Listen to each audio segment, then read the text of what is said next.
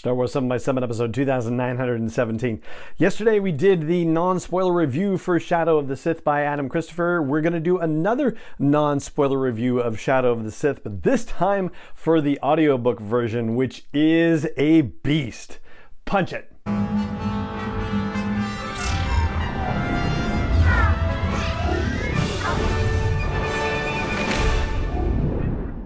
Hey, Rebel Rouser. I'm Allen Voivod, and this is Star Wars 7 by 7 your daily dose of Star Wars joy, and thank you so much for joining me for it. So, just to give you the brief recap, Shadow of the Sith is an essential novel that takes place in between the events of the original trilogy and the sequel trilogy. When you look at the timeline, so Del Rey posts a helpful timeline for its novels, you know, when everything takes place in line with the movies and whatnot. This novel takes place after Return of the Jedi, but before The Force Awakens. And yet, and yet, the events of the story really feel like they're more related to well let me put it this way. Like when i looked at the timeline i actually looked in between The Last Jedi and The Rise of Skywalker because, as we talked about yesterday, it feels like it should have been a Journey to the Rise of Skywalker novel for all intents and purposes, even though it doesn't take place right in that you know one year time frame between The Last Jedi and The Rise of Skywalker. The only two novels that take place there are Resistance Reborn by Rebecca Roanhorse and the uh, Black Spire novel by Delilah Dawson. And there's actually an opening crawl for it, which, you know, I mean, considering the scope of this book, makes sense. It says it's a time of peace as the ashes of the evil Galactic Republic cool. The New Republic works to establish a new era of freedom and cooperation, while Jedi Master Luke Skywalker, in all caps, like a good opening crawl would have it, trains the next generation of younglings at his temple. But there is a dark shadow growing in the Force as former Rebel Alliance General Lando Calrissian also also all caps, continues his search for his kidnapped daughter. Cultists from the hidden world of Exegol, also capped, work to enact plans a generation in the making. Meanwhile, in the depths of wild space, a terrified young family makes a desperate journey, fleeing agents of an evil presence the galaxy has long thought dead. And if that opening doesn't get you excited, then it must only be because of my delivery of it, because I don't know how you don't get excited by that. Anyway, so this particular book is 465 pages for the hardcover book, which is just a hair longer than Victory's Price by Alexander Freed. I think that up to you know this point had been the longest novel in the new canon at 460 pages, but the audiobook version of it is fully an hour longer. It's 17 hours and change, and that's, yeah, compared to the 16 of Victory's Price, which I do think makes it the longest audiobook in the new canon. This is a major situation to work through. But I don't mean to make it sound like work because it's actually a very fascinating listen.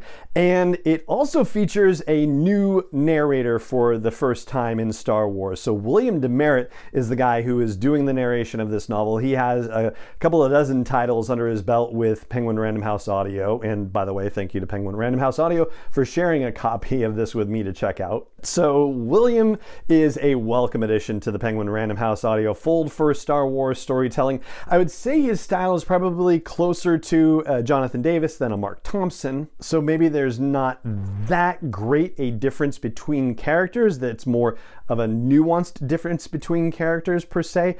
That being said, when you've got Lando and you've got Luke as part of your cast, you know, you walk in hoping that you're going to hear something of their voices in there, even though, you know, obviously that's, you know, somewhat impossible unless you're dealing with audio doubles for these characters. But William does a great job with both Lando and Luke. I really liked the way that he you know, portrayed their characterizations. And that's sort of the second difficult challenge, if you will. I mean, you've got Adam Christopher writing a novel and having to get the characterizations of Luke and Lando right to the degree that when we read it, we can hear Luke and Lando in our heads and feel like the characters are authentic. Then it comes to the performance of it with William Demeritt, and it's the same thing. So it's like adding that additional dimension to the performance and still being able to say that it works and it feels like Lando, it feels like Luke.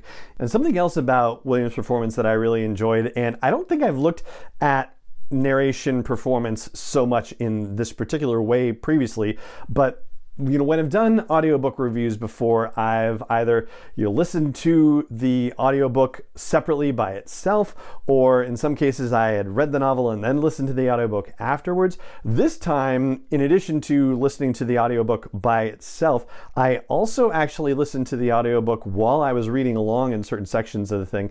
And I guess the way I would put this is that it reads like William's narration puts more exclamation points into the storytelling. Like if you had been listening to, you know, William's narration in places and thought to try to transcribe it, you probably would have put more exclamation points in than actually appear in the novel. And I actually like this. I feel like it gives, you know, more emphasis and more weight to some of the dialogue that's happening that's necessarily in the novel.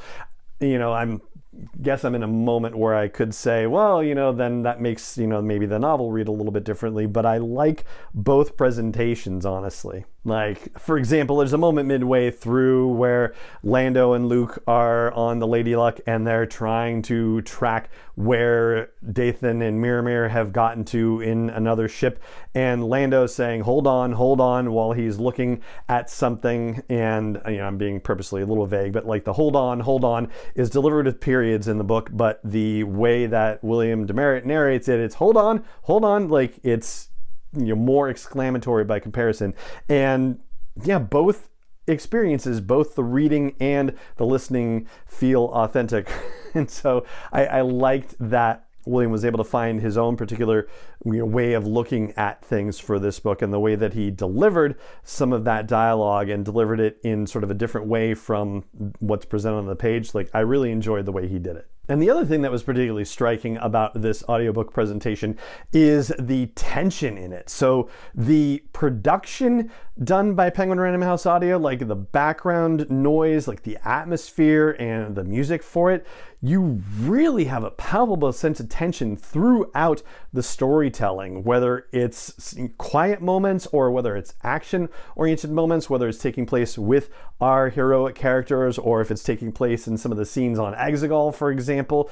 The tension is a constant situation throughout. There's something about the I guess atmosphere is probably the word I'm supposed to be using, I think, but just the audio atmosphere that is set by the Penguin Random House audio people on this one is just, you know, really kind of spine tingling. It's as if that dark shadow growing in the forest that I mentioned, that's part of that opening crawl of the book, it's as if it's a constant presence throughout the novel and that it swells and recedes at different points, but it is still just right underneath the surface the whole time. And for what it's worth, I got my review copy of the novel before I got my review copy of the audio situation. And as I made my way through the novel, I was thinking to myself, you know, this feels so essential that I hope the audiobook will live up to it. And it does so. And it is its own performance and situation entirely and can kind of stand apart in its own way. And I'm really thrilled about it. And if that sounds like something you want to check out, I should tell you that I can get you a free version of it because of the deal that the podcast has with Audible. If you're not yet an Audible member, you can go to audibletrial.com slash SW7X7 and get a free download and a free 30-day trial for Audible, which is pretty darn cool. And it can be for Shadow of the Sith or any other Star Wars book or heck, any other non-Star Wars book if you really want to go that route. But if you are interested in checking out Shadow of the Sith on audio and you are not yet an Audible member, just go to audibletrial.com slash SW7X7 and you'll be able to pick it up there. All right, so to sum up, William Demeritt, new voice in Star Wars audiobook narration and a welcome addition. I hope to hear more from him in the future. A more nuanced presentation of the voices, not too much differentiation between them, and handles Luke and Lando tremendously well. And a production that gives you an atmosphere of tension throughout. Very compelling stuff well done all around. And so that is my non spoiler review of the audiobook version of Shadow of the Sith, and that is going to do it for this episode of the show. It just remains for me to say thank you so much for joining me for it, as always, and may the Force be with you wherever in the world you may be. 7 is not endorsed or sponsored yet by Lucasfilm Limited, Disney, or 20th Century Fox, and is intended for entertainment and information purposes only. Star Wars, the Star Wars logo, all names and pictures of Star Wars characters, vehicles, and any other Star Wars related items are registered trademarks and or copyrights of Lucasfilm Limited, or their respective trademark and copyright holders. May the force be with them. All original content is copyright 2021 by Star Wars 7 by 7 We hope you love it.